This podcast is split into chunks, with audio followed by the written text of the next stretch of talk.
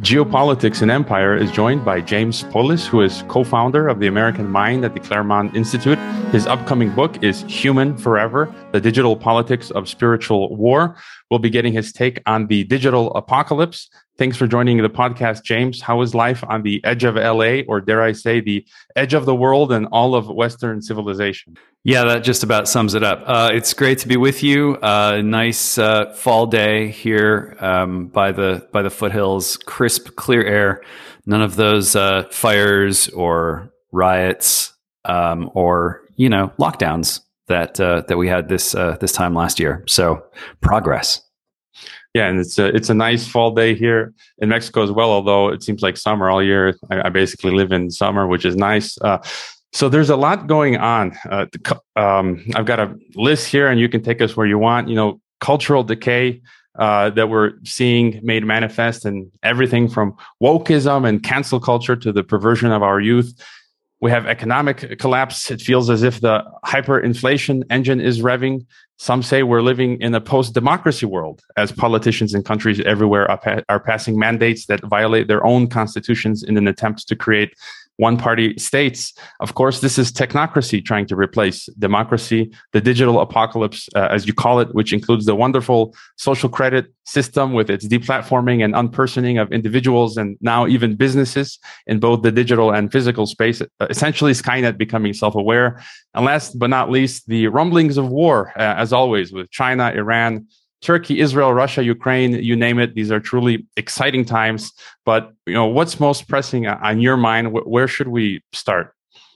Well, maybe we can start with uh, with the war, since that's kind of a discrete topic uh, unto itself. I mean, I don't think there's any question that we are in the midst of a digital war right now, a war of intelligence, a war of databases against databases.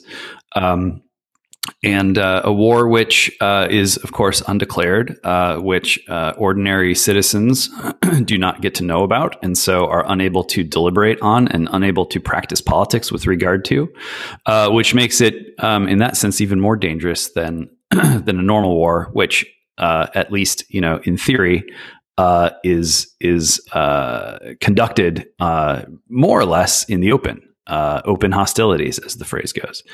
Uh, the problem is complicated by the fact that um, every uh, state that is large enough to contain within it um, a uh, an organic um, or original civilization um, is faced with the same problem in the digital age, which is uh, which is the problem of how to establish uh, human control within a regime over uh, over the bots, over our digital entities, uh, some of which are are visible, material, concrete things, uh, and many of which are not visible. They are uh, they are incorporeal. Uh, they they fly through the air with the greatest of ease. Um, they do things that until very recently uh, only angels or demons were considered able to do. Um, so China, Russia, the U.S., India, uh, certain European countries, to a degree, uh, uh, thinking of themselves in in more explicitly European terms. Um, India, Israel, uh, these these civilization states, to borrow a phrase, um, are all racing to figure out um, not just how the people in charge uh, at the moment can uh, can remain in charge as we cross over into the digital age, uh, but how uh, the foundations of order in those uh, civilization states uh, can be set up again, um, put on their feet in a way that is going to be able to sustain through the digital age. so we're really talking about um, every major country in the world that has the resources and the ability to do so uh, and the sovereignty to do so, um, uh, simultaneously uh, rushing to refound their regimes um, on a footing that is compatible with um, and congruent with digital technology. Uh, that is uh, uh, signals a period of tremendous instability. Uh, and I think that is uh, behind, you know, that's what's going on behind the scenes of uh, of the those currently uh, nominally in charge in the U.S. Uh, making really a quite naked show of uh, racing um, to consolidate and centralize uh, their control over every element of life uh, down to the intimate details. Um, China, of course, has their so- social credit system up and running. Uh, the U.S. has a social credit system already in place right now. You can see it um, in in the press. You can see it by sticking your head out the window. Um, it's it's not something some dystopian future that's around the bend. It's something that is already currently being put in place. Um, and so Americans find themselves uh, waging international wars um, in a way that that is largely invisible to them, and which they seem to have no uh, political influence over. Uh, while at the same time um, waging or participating in a, a, kind of digital civil war. Uh, we, you know, there's a lot of talk right now about sort of red states versus blue states and where that all leads uh, I think we need to keep in mind that you know the the the the divorce, the split uh, within the country has already taken place on the internet. Uh, and in a digital age, what happens in the computer is more more important than what happens outside the computer. Um, and uh, that's got to be our, our, point of departure. I don't think that we're headed necessarily for a real civil war, uh, you know, an old fashioned civil war. Uh, part of the whole craziness and uncanny quality of the digital age is that it it erases uh, or deletes uh, things from real life and moves them into uh, online life. And uh, to a degree, that's happening with war as well. You tweeted recently, quote, the civil war is already here, as you just said. It's being waged over whether in the digital age everyone will be forcibly ingested into the dehumanizing cyborg social credit system, which is, as you say, also already here. We didn't ask for this war, but the war came. Want to stay human, you must fight, end quote. And I recently came across uh, a great quote where someone said, World War III will be everybody against their own uh, governments. So, you know, what do we call this broad war and, and, you know is is it the social credit system or that's just a manifestation one aspect uh, of this? You know do we call, call, it technocracy you know great reset? We have all these terms uh, you know what's the what's the big thing we're we're, we're fighting against well, so you know, look, things like the, the tweet that you read back. I mean, of course, I stand by this stuff. I spend every day thinking about it. But of course, it's it's Twitter, so it's very compressed, and people who are coming to it fresh can go like, "Oh my god, you know, what are you talking about? This sounds like you're painting a nightmare scenario." Uh, and what I, you know, what I what I want to underscore is that this is not a dystopian fiction. This is an account of what is already happening. And if it strikes you as something that's horrible, then you should think about the fact that it's already happening. Um, and the reason why it's already happening is because circumstances have pushed um, our regime in in this direction. Uh, and we need to understand why it is that that has happened. Uh, and if we don't get that right, then we're going to be fumbling, you know, for for the wrong weapons to fight the wrong battles. So, you know, you, the the the the most flattering and generous um, gloss that you can put on uh, the regime in the U.S. right now is, you know, the, there's been basically one one and a half generations in America uh, who have been in charge uh, for many decades. Um, they have consolidated their power.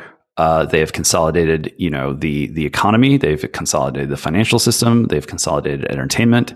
Um, and around the turn of the millennium, uh, they um, convinced themselves uh, pretty easily that uh, digital devices, digital entities would consummate their global rule, their benevolent control of the globe. I mean, that's what globalization is. That was, you know, this isn't like some nefarious scheme from the standpoint of someone who's like, the US won the Cold War, uh, communism is dead, uh, we need a new world order, and how are we going to structure it in a way that doesn't involve another cycle of, of, of you know, kinetic global military conflict?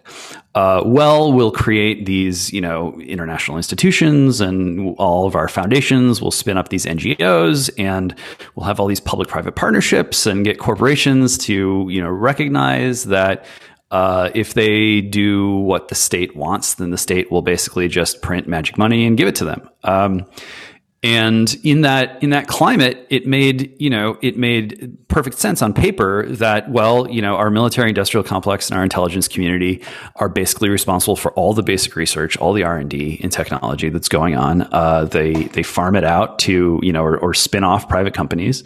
Uh, israel does this too. It's it's just kind of the natural thing that um, a powerful regime full of highly educated people willing to work hard and put their work and their intellect um, ahead of other considerations, like you know, ultimately the good of the people or like their family life. Uh, you know, this is just this is a choice that a lot of these people made, Um, I think it was ultimately made for for reasons of of religious belief. You know, what do you worship? Who do you worship? What is your concept of of uh, of theological matters? Um, and so the American regime uh, wound up in the hands of these folks who were certain that uh, that the the automated uh, entities, visible and invisible, that they created uh, would perfect their form of rule over the world, and we would all, in some sense, live happily ever after. Of course, that is not what happened.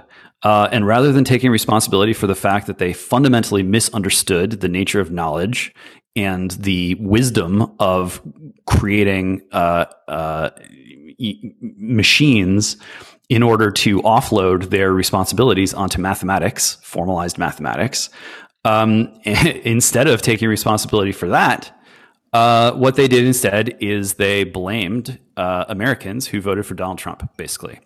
Uh, these people are too human. They have all the, the flaws that human beings have. You know, like they're ugly, they're unhealthy, they're stupid, they're, you know, filled with hate, they are easily misled, just sort of like every possible smear against you know, the case against humanity was made very forcefully uh, by these these people, and I think many of them were already primed to believe this because you know, if you don't.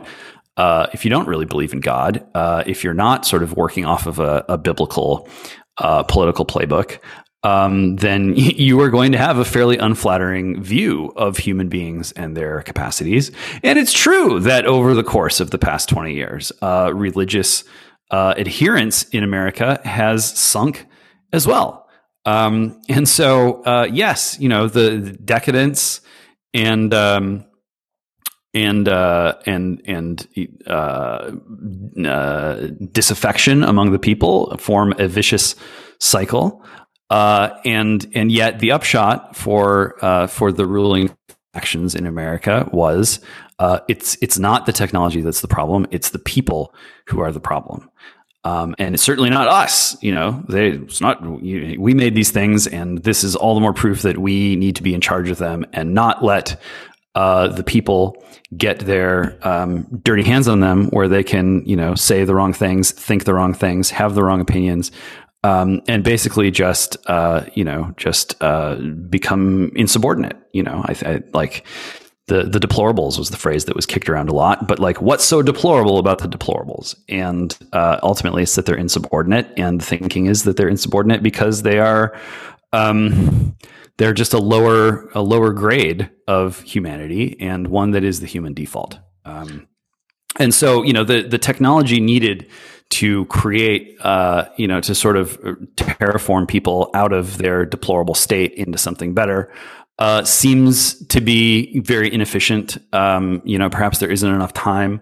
Uh, and and the ruling factions also recognized that you know their efforts to uh, to cement a sort of new form of global rule through finance and economics didn't work. In 2008, it was a disaster, um, and that was a humiliation for them, and it put them on notice that uh, what was supposed to be kind of the capstone configuration of their form of rule uh, was fundamentally wrong. Uh, it was it was a mistake. It was a misapprehension of, of how to how to do it, and so they looked away from Wall Street. They looked away from uh, the Fed. Um, as much as they needed to flood the system with money, it was basically a, a realization that the the economic and financial system needed to become um, needed to, you know, it's sort of like we have to destroy it in order to save it kind of thing. Uh, and they looked to Silicon Valley. Um, and when uh, the upshot of Silicon Valley, you know, the first really digital age election was one that that spit out Donald Trump. Uh, they thought, well, you know, we we created you. You are the creature of uh, military and intelligence research. Um, and your, you know, your the way in which you uh, you turned um, technological weapons into uh, tools and toys, entertainment, and forms of communication um, has betrayed us. And so you either fix this or you know, there will be hell to pay. Um, and we see what's going on with Facebook now, uh, and we see how how quickly and frictionlessly uh, Google, Amazon, others are just are moving to get in line, and uh, there's a reason for that. Um, and the reason is uh, the people in charge uh, totally biffed it. they blew it. and they will not take responsibility and they will not relinquish power. And uh, and so we have a great reset on our hands instead.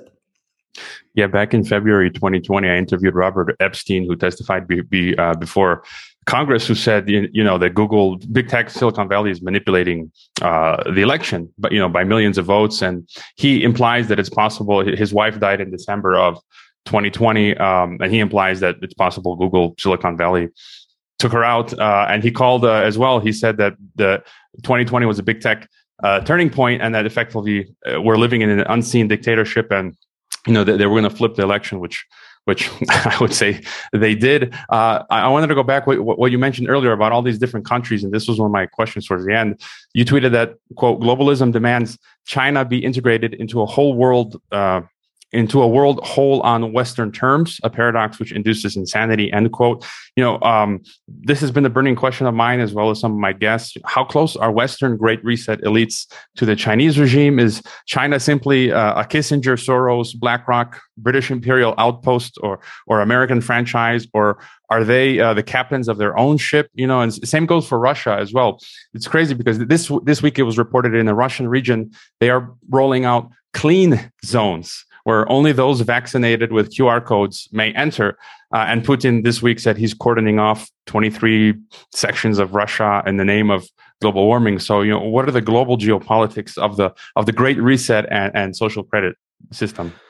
Yeah, this is this is complicated stuff in the details, and uh, it's easy to fall back on patterns of thinking that were established when TV was the most powerful medium of communication, and it is not anymore. Uh, and so, you know, there's there's a lot of hay that can be made, um, just kind of speculating about various what ifs, and you know, I I try to do my level best to focus on what is rather than than what if. But you know, all, all that said uh, you know, again, it's it's the reason why we have um, we have ruling factions in this country and elsewhere uh, working so hard in the way that they are to establish sovereign social credit systems uh, is not fundamentally because they are stupid or evil or lizard people or you know fill in the blank with whatever term of abuse uh, deplorable. You know, I mean, they, obviously there are there are nasty people with bad intentions in positions of power any at anywhere at any time. This is just a given in human life, and so we should bear that in mind. But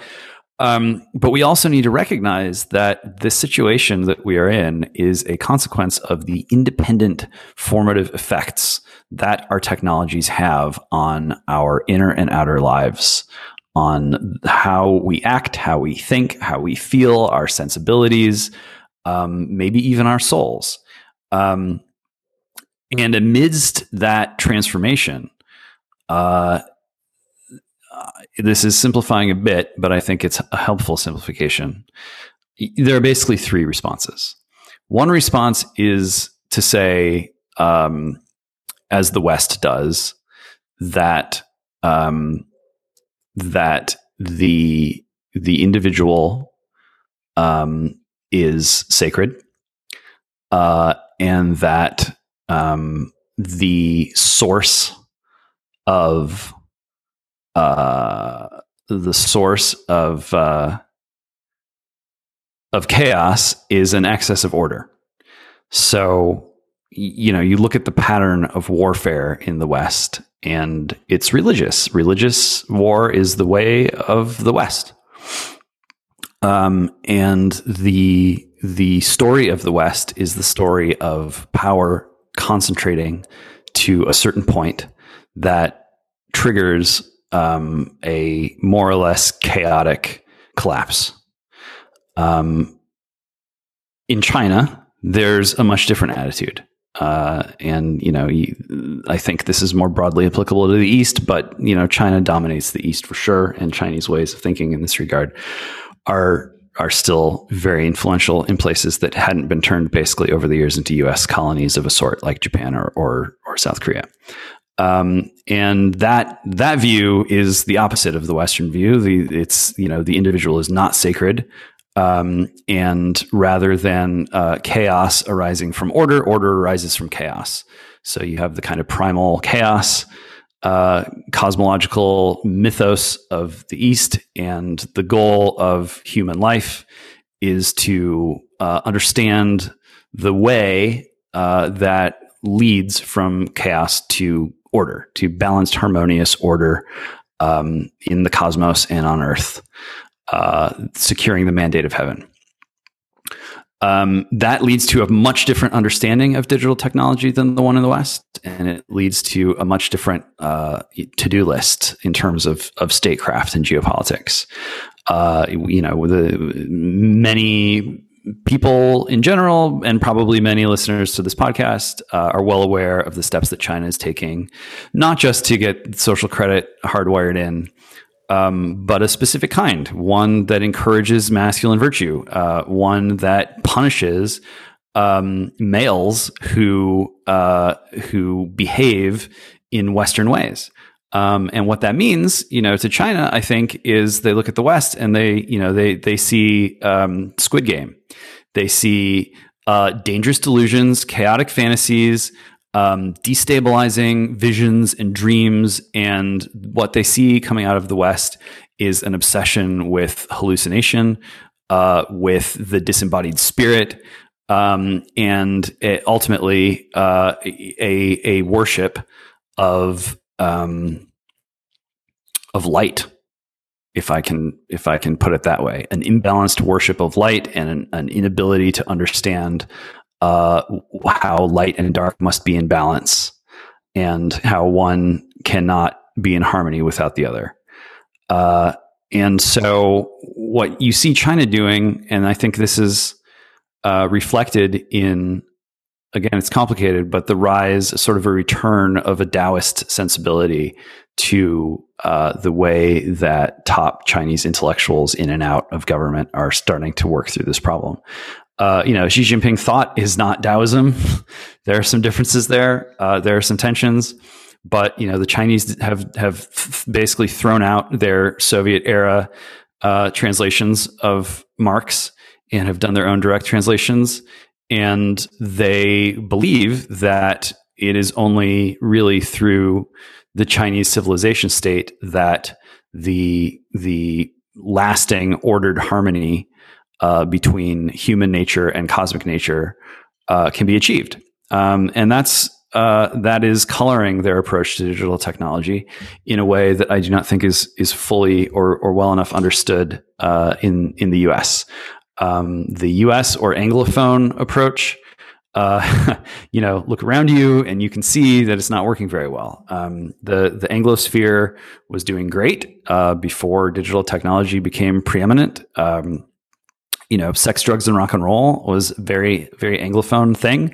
Uh, you, you don't have to just just read my book, you know, to to reflect on how it is that LSD became so so powerful and dominant in the counterculture, or how quickly and thoroughly the counterculture was absorbed back into the establishment culture and used to kind of create a new path, you know, a post biblical uh, culture, uh, one with tremendous power, um, and one that understood that um, nuclear weapons were insufficient to uh, to winning the sort of you know the, the the war against communism for the control of the global left.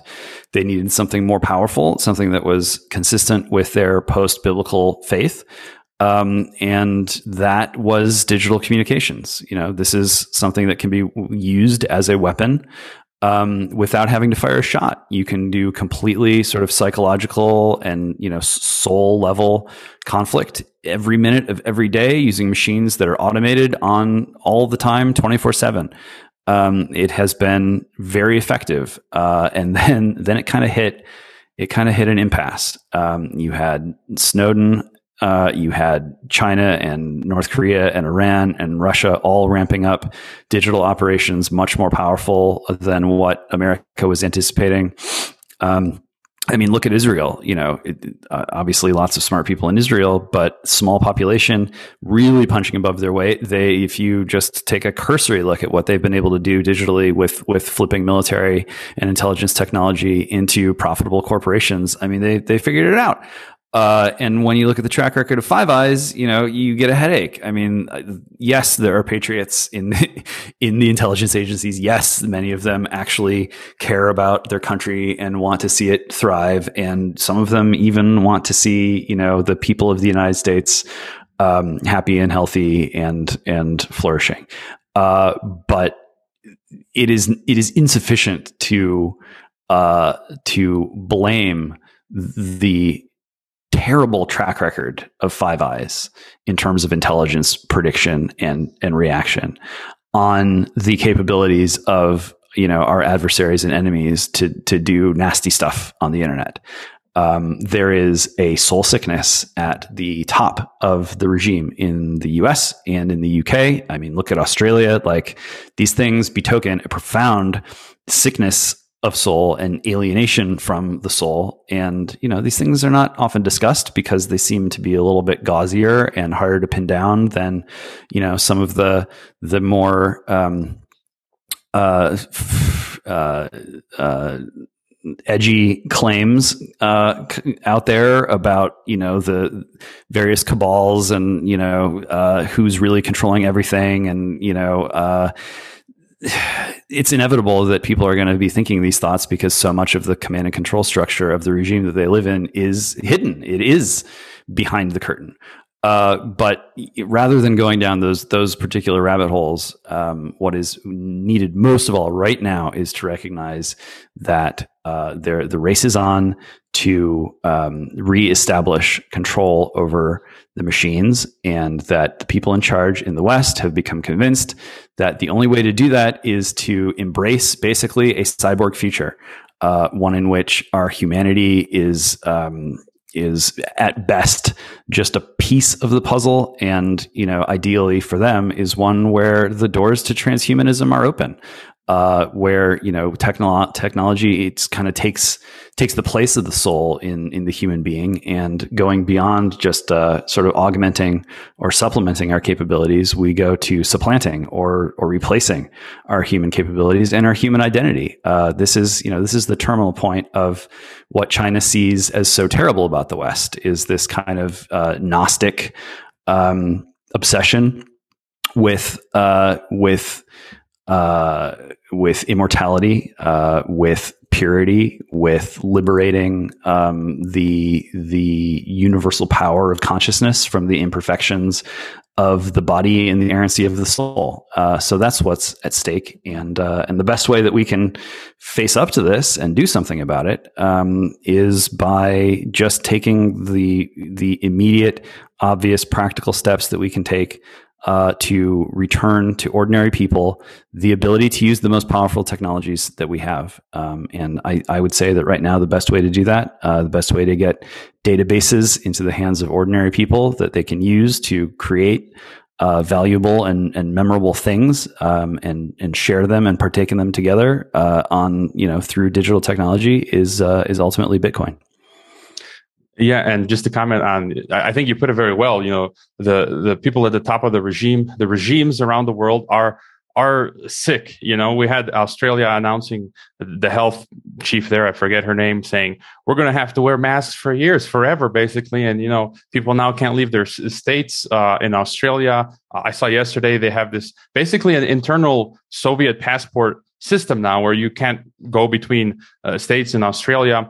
Even m- myself now as a U.S. citizen here in Mexico, I individually I can still cross, you know, not being um, uh, in- injected, but my wife is a, is not a U.S. citizen, so this means they just put these rules this week that said by land and by air foreigners cannot enter uh, without the um, injection. So that, that means like I can't go with my family now back, back to the U.S. Which I mean, the, the, people putting these systems into place are it's crazy and you're a very uh, optimistic person which which is uh, what i like about you your your writings and and um, I wanted to just get your thought real quick before we talk about Bitcoin and some of the solutions, decentralization, you know, on cancel culture, on social credit system. You know, I've talked to Michael Rectenwald from the center right conservative libertarianish side. I've talked to Dan Kovalik from the center left progressive liberalish side. Uh, so there's some on the left who are starting to freak out as well. Um, a few though, I, I think a, a lot from the left are promoting this uh, system and they're all, all right with it. Um, the only big tech platform I see you using is Twitter. But let's say, James, you know your Twitter account gets nuked. Uh, let's say the same ha- same happens for American Mind and Claremont uh, Institute. I don't know if you use Gmail, but let's say your Gmail account and you know uh, associated account is uh, YouTube account is disabled. That that happened to Jordan Peterson a few years ago. You know, what would you do? How, how how do you, you react? How bad will this get? Because I'm reading reports of people's bank accounts being closed in the U.S. Uh, being put on a no-fly list, being uh, blocked from even like Uber and Airbnb and that that sort of thing. So, you know, how bad can this get? Uh, and, and, you know, how would you react? Well, there's no upper bound to how bad it can get. Um, and and and as as sad and alarming as that is, um, freaking out is not going to solve the problem. Uh, it's not even going to ameliorate the problem.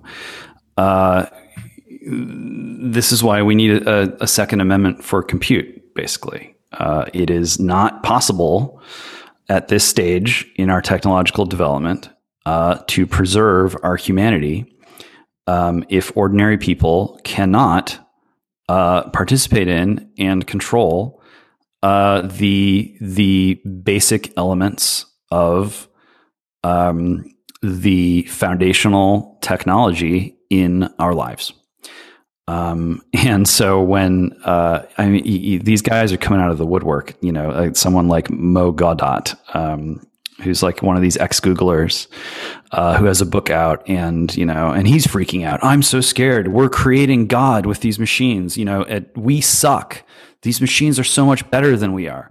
Like, I mean, to be honest, this person to me has no standing to propose any kinds of solutions uh, to a problem that he was too whatever ignorant, uh, delusional, uh, well paid, uh, uh, disenchanted, whatever it is. He and many like him did not see this coming. They did not understand what they were doing. They do not have any kind of uh, serious education into the meaning and the existence of the soul, what it is to be alive, what it is to be human, um, how formal cause works. You know, they just they don't know their Aristotle. They don't understand how uh, human beings can create things, tools, machines uh, that have an independent uh, effect on um, on our identity, how we think, feel, act, perceive. They just they just didn't get it, and they're trying to catch up, and they're trying to catch up by scaring people um, into giving the state uh, unilateral comprehensive power to uh, to decide um, how they will be ruled by machines.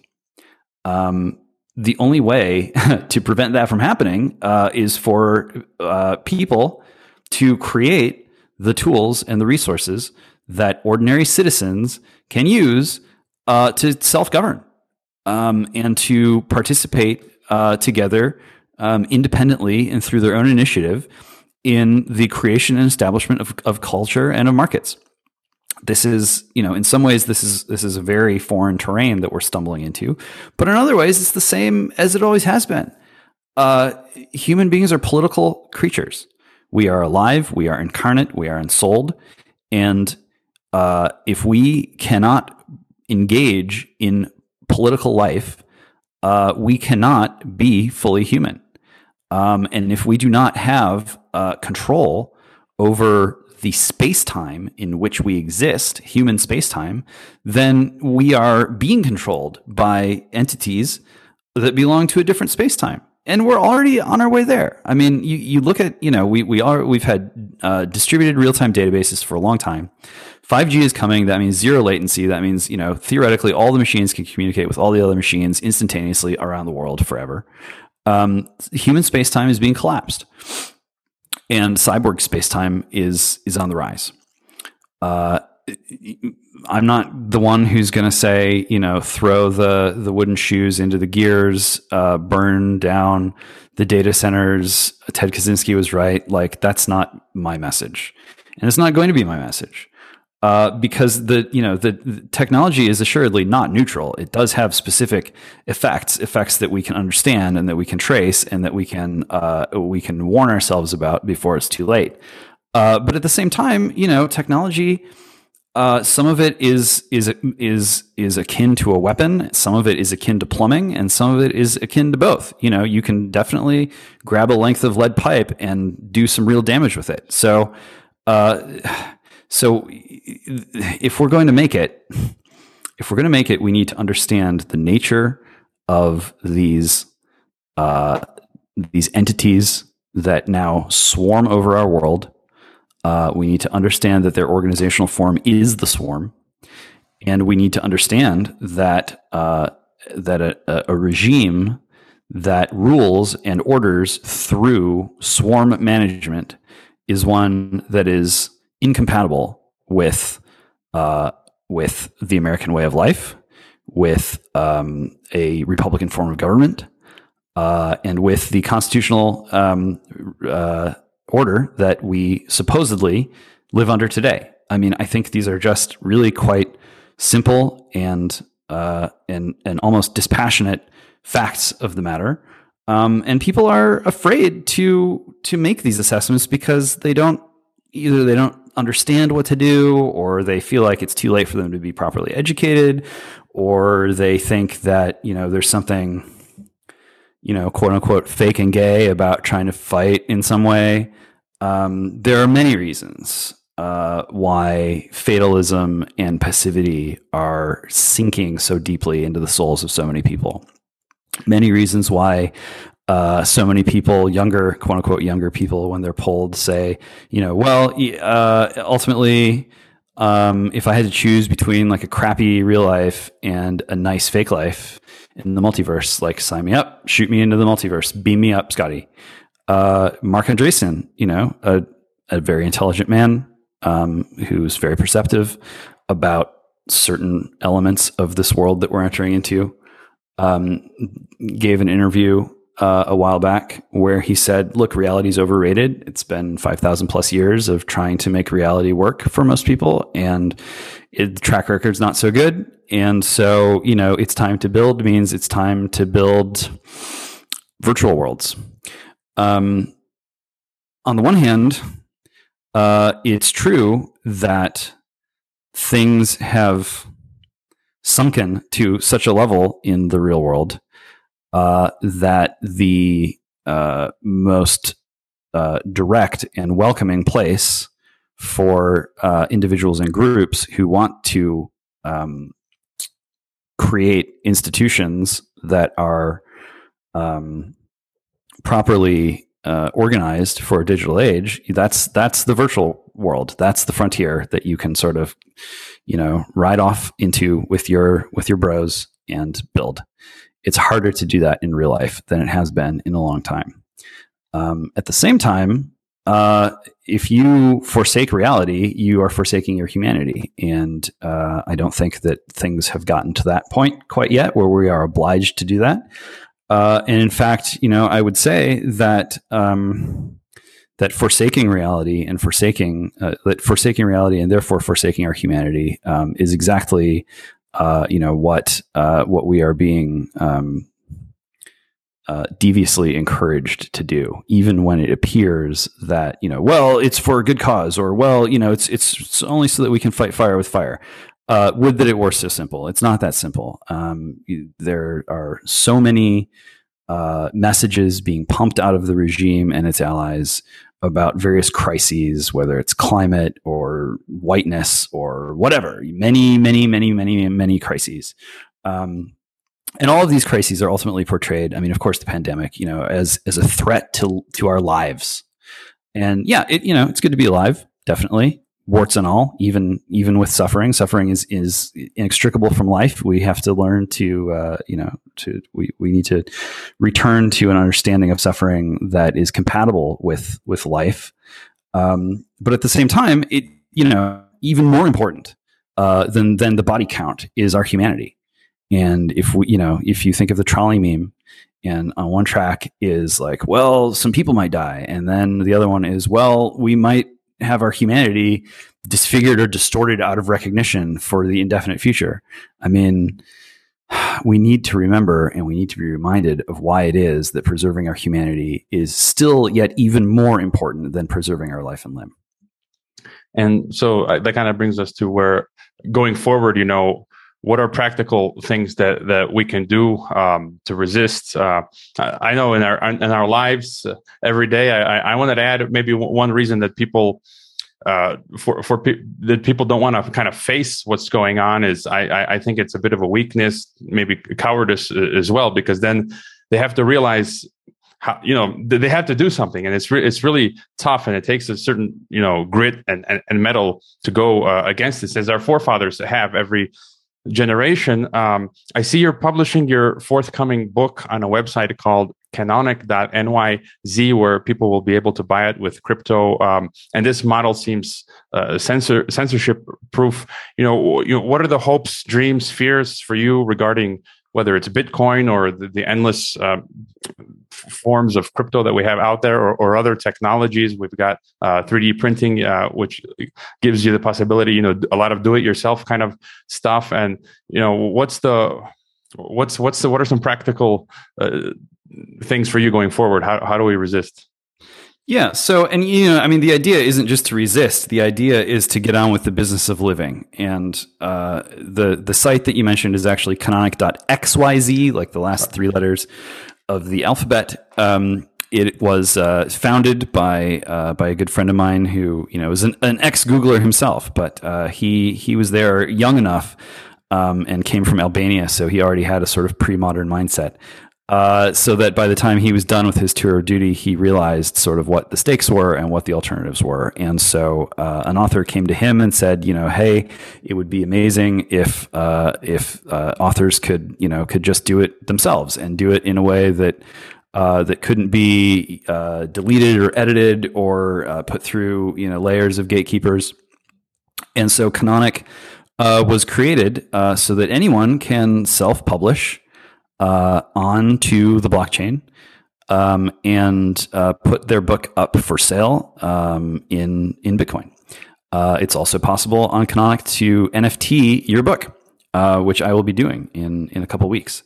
Uh, if you are listening to this podcast and have a desire to know in advance um, exactly what is happening with the book, when it's becoming available, how to access the NFT offerings, and when the book goes on sale, just go on over to humanforever.us, humanforever.us, and you can just plop in your email address and you will be in the know.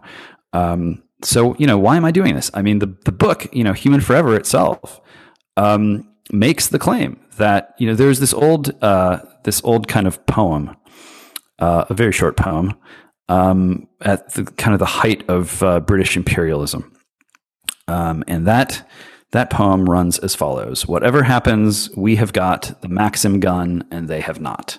And that was kind of how you know the the Victorian gentleman would laugh about uh, about the way that British imperialism worked. You know, either you found yourself in the middle of Africa about to be wiped out by a an army of uh, of locals, or you found yourself in the same situation with a machine gun.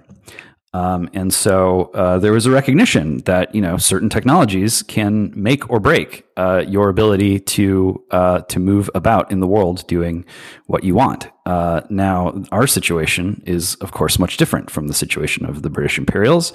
Uh, that was, you know, the electric age. Um, that was an age of um, of the worship of the will. It was an age of the worship of light. It was an age of occultism. Um, all of these things that resulted really from people suddenly being immersed in this bath, this surround of electric technology, uh, radio, telegraph, on and on. Um, and it uh, and it, it inspired uh, you know many many Europeans to try to take over the world um, and to create uh, a kind of um, technological heaven on earth through uh, electricity. You know, you you look back to uh, to Cecil Rhodes, um, whose Rhodes Scholarship is still alive and well. Um, and there's a famous, uh, I forgot if it was a lithograph or an etching or what it was, uh, of, of Rhodes, the Rhodes Colossus uh, bestriding the continent of Africa with one foot in Cape Town and one foot in Cairo. Uh, and this is remembered as this, you know, oh, this, this large adult white man sort of you know flexing on Africa.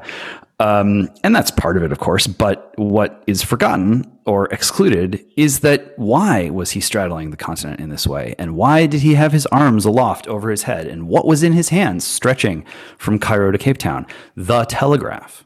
It was electricity. It was all about the medium and the consequences of the medium. And so the situation that we're in today is not an imperialistic one. It is one of uh, defense. It is one of establishing uh, the preservation and protection of uh, our human faculties and our human institutions. Um, it is one where the the key frontier is one of inwardness, not of thrusting outward. Um, and so, you know, the the the jingle or the limerick that, that, I would use today is, you know, whatever happens, we have got a data center, and they have not. If you do not have a data center, if you are not computing, then you are being computed. You are in someone else's data center.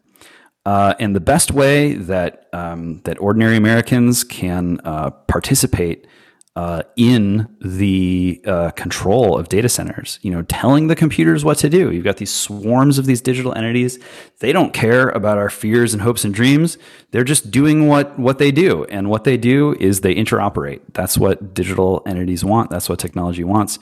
Human beings don't want interoperability. They want incommensurability. At least in the West, you know, I am me, and you are you, and we each have our souls, and we're all human beings. But what part of what makes us human is that we are specifically who we are. And so if you want to control the data centers, you want to tell the, the swarm what to do without uh, turning against our humanity and treating people as if they are not humans.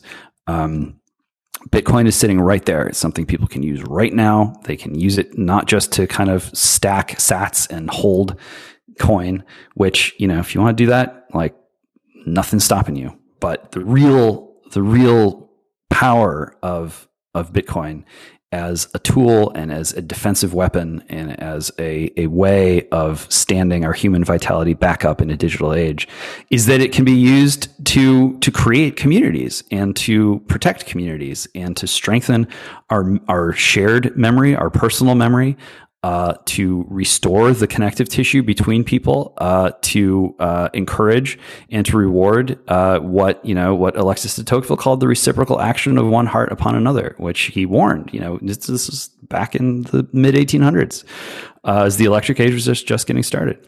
He warned that you know for people like us, if that connective tissue breaks down, uh, then we are basically just going to spiral into self enclosure. and and toxic reflexivity, uh, and that's exactly what's happening. So, you know, there, it's a it's a messy world out there. A lot is in flux. It's a jump ball to to remake the the, the world and, and parts of it uh, in in the digital image. And uh, there's there's really no opting out at this point. You know, if you want to go live in a monastery, go ahead, live in the monastery. Uh, but but recognize that you know we can have Bitcoin monasteries too, and uh, everyone can find a role, whether it's having kids or not having kids, you know, family formation or not. Um, there are many paths, uh, and one of the the powerful things about Bitcoin is it allows people who pursue many different paths in their own lives uh, to work together as as you do in a in a true culture uh, to build things that that aren't going to be built in in one day, but are going to last and be durable and provide a foundation and a fortress for our flourishing for centuries to come. Uh, I read an interview recently of the president of Claremont, uh, Ryan Williams, uh, that he gave to the Atlantic, and he says Claremont's mission is to save Western civilization, which is part of what you're uh, doing. Do you have any other or final thought to leave us with? Uh, humanforever.us humanforever.us please you know please go check it out. I mean the, the, why am i doing this? You know why why bother? Uh, back right before covid um, i was thinking pretty seriously about writing a much different book um, a, a, book based on sort of more straight ahead political stuff that i'd been doing for a number of years uh, kind of in the area of uh, governments turning uh, to uh, kind of bio biosecurity as a way of establishing legitimacy um, in the wake of uh, the battle in Seattle. You know, there's there's a, obviously a whole lot of um, dismay uh, coming out of the post 9/11 era, where a lot of the leadership class said, you know, oh, it's it's radical Islamic terrorism that's our great global foe now, and we're just basically going to do uh, another world war, basically. Um, and if we don't do this, you know, they hate us for who they are. It's an existential conflict, and it should de- de- define us. Uh, but no one really believed, and no one to this day believes that uh, that political Islam poses a true existential threat to the West.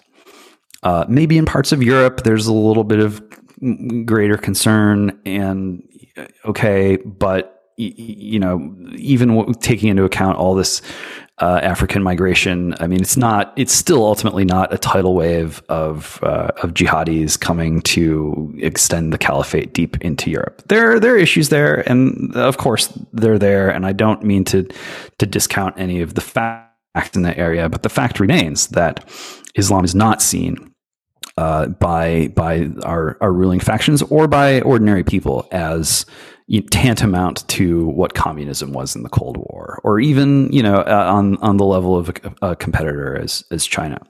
Uh, but what um, what the uh, the establishment did uh, come to believe was a a comprehensive threat to their regime uh, was was um, rooted in uh, and based in the far left in the 1990s. And so when you had the battle in Seattle, you know, you had this sort of proto Antifa, proto Black Bloc, anarchists decked out head to toe in black, using technology to engage in swarm tactics and to basically humiliate, you know, the new world order, uh, and to make it seem like it might be impossible to, do things like complete the WTO and uh, and bring that kind of uh, you know, Davos-led World Economic Forum style infrastructure into being. Um, that was an existential threat, um, and so that regime figured out uh, that it needed to strike some kind of bargain with the far left. Uh, and the bargain that was struck was the one that we see today in the form of wokeness. You know, how do you get people who, how do you get people to go from, uh, from uh, vandalizing a Starbucks and hating international corporations uh, to uh, to celebrating corporations to wanting to sign their lives basically over to corporations. You know, maybe I'll have a, a cat or something, but you know, f- forget having kids, forget like giving back to my community, forget any kind of church life. Uh, my corporation is my church. My corporation is my family. How do you make? How do you execute that swing in the space of twenty years? That's a very compressed period of time. Uh, and part of that has to do with the way that te- technology has reshaped uh, people's perceptions and sensibilities. But a lot of it does have to do with a concerted effort on the part of the regime, which is very nervous, uh, to get those people on board. And in fact, to then use those people to create a new foundation for a new kind of regime. Uh, a regime which, on the face of it, was, you know, oh, we're gay friendly. Oh, we're eco friendly. Oh, this is all very, very touchy feely and very warm fuzzy and that's not where it stopped you know and it still hasn't stopped yet. And where it has gone is like oh well you know the the pride flag now needs some extra stripes and things are going to get a little more complicated and the algorithm is changing. And ultimately you know when people are are using technology to transform physically their their sex or their gender uh, this is no longer about like sexual preference or sexual identity. The sex is just the vehicle, and the destination is transhumanism. Uh, the destination is uh, is is a cyborg social credit system where if you accept the way that the regime remakes you, you are rewarded with a point or a million, you know, as many points as you can as you can gather. And if you refuse, then then you get negative infinity social credit points. I mean, this is this is where we have gotten to, and this is why we have gotten there. Um, but the the initial book project before uh, COVID that I was, you know, there was some interest. I had an editor, I had an agent, there were the emails going around. Um, was really focused on, you know, kind of just unpacking that that narrative of the, you know, from the Battle of Seattle, Battle in Seattle to today. It wasn't primarily focused on technology.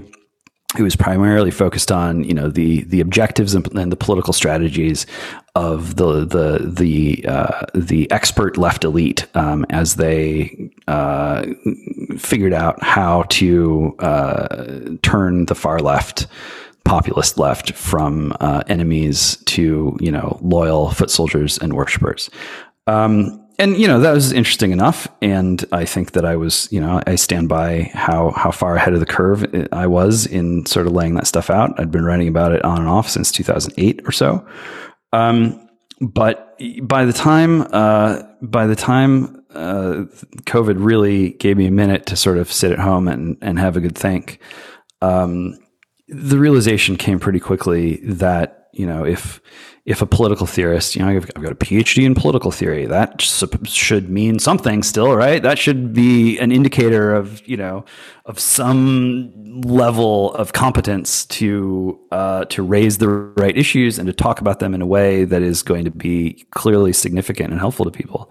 So, if a political theorist, if a doctor of political theory doesn't have anything to say about what technology is doing to us and why, then then that's you know one of many academic disciplines that deserves to die. That's just obsolete. Um, and furthermore, if all I can do is just say stuff, I mean, you can you know go on Amazon, go into Barnes and Noble, like every minute of every day, go on Twitter. These young guys, they wake up, they log on, and they're like, "No, you must listen to me. I know, no, really, like this time, this time I'll really explain the world. Like, come on, guy." And it's just logorrhea and it's um, it's information overload. And there's no way for people to to experience how that content can give them purchase on the context in which they find themselves. And so i felt really compelled you know i felt like i had a duty um, in a couple different ways to myself, to my family, to my, you know, to my mentors, uh, my professors, to my country, to my civilization, to God. Like it's a long list. A duty to write a book about that um, and to really kind of, you know, put put everything else to one side and to focus very um, calmly, but very frankly on why we are where we are, how we got there, and what we can do about it and to make clear to people that there is something they can do about it, and then to go that one final step and say, you know, this isn't just another book on the bookshelf. Uh, this is a book that's going to be presented to you in and is going to be sold and offered in a way that embodies models the message of the book. Uh, it's a proof of you know not just of work on my end but it's a proof of concept. Um, and uh, so that's why uh, that's why it's on canonic and um, that's why it's it's on chain. And you know this is this should be exciting. This is an opportunity that everyone can get involved in um, if uh, if they have the courage to do so all right. I can't wait to purchase Human Forever when it comes out. Uh, I've signed up at humanforever.us or .us. Your Twitter is uh, at James Poulos. Of course, there's AmericanMind.org and Claremont.org. Everyone subscribe to all of James' uh, channels now. And thanks for being on Geopolitics and Empire. Thanks so much. Real pleasure.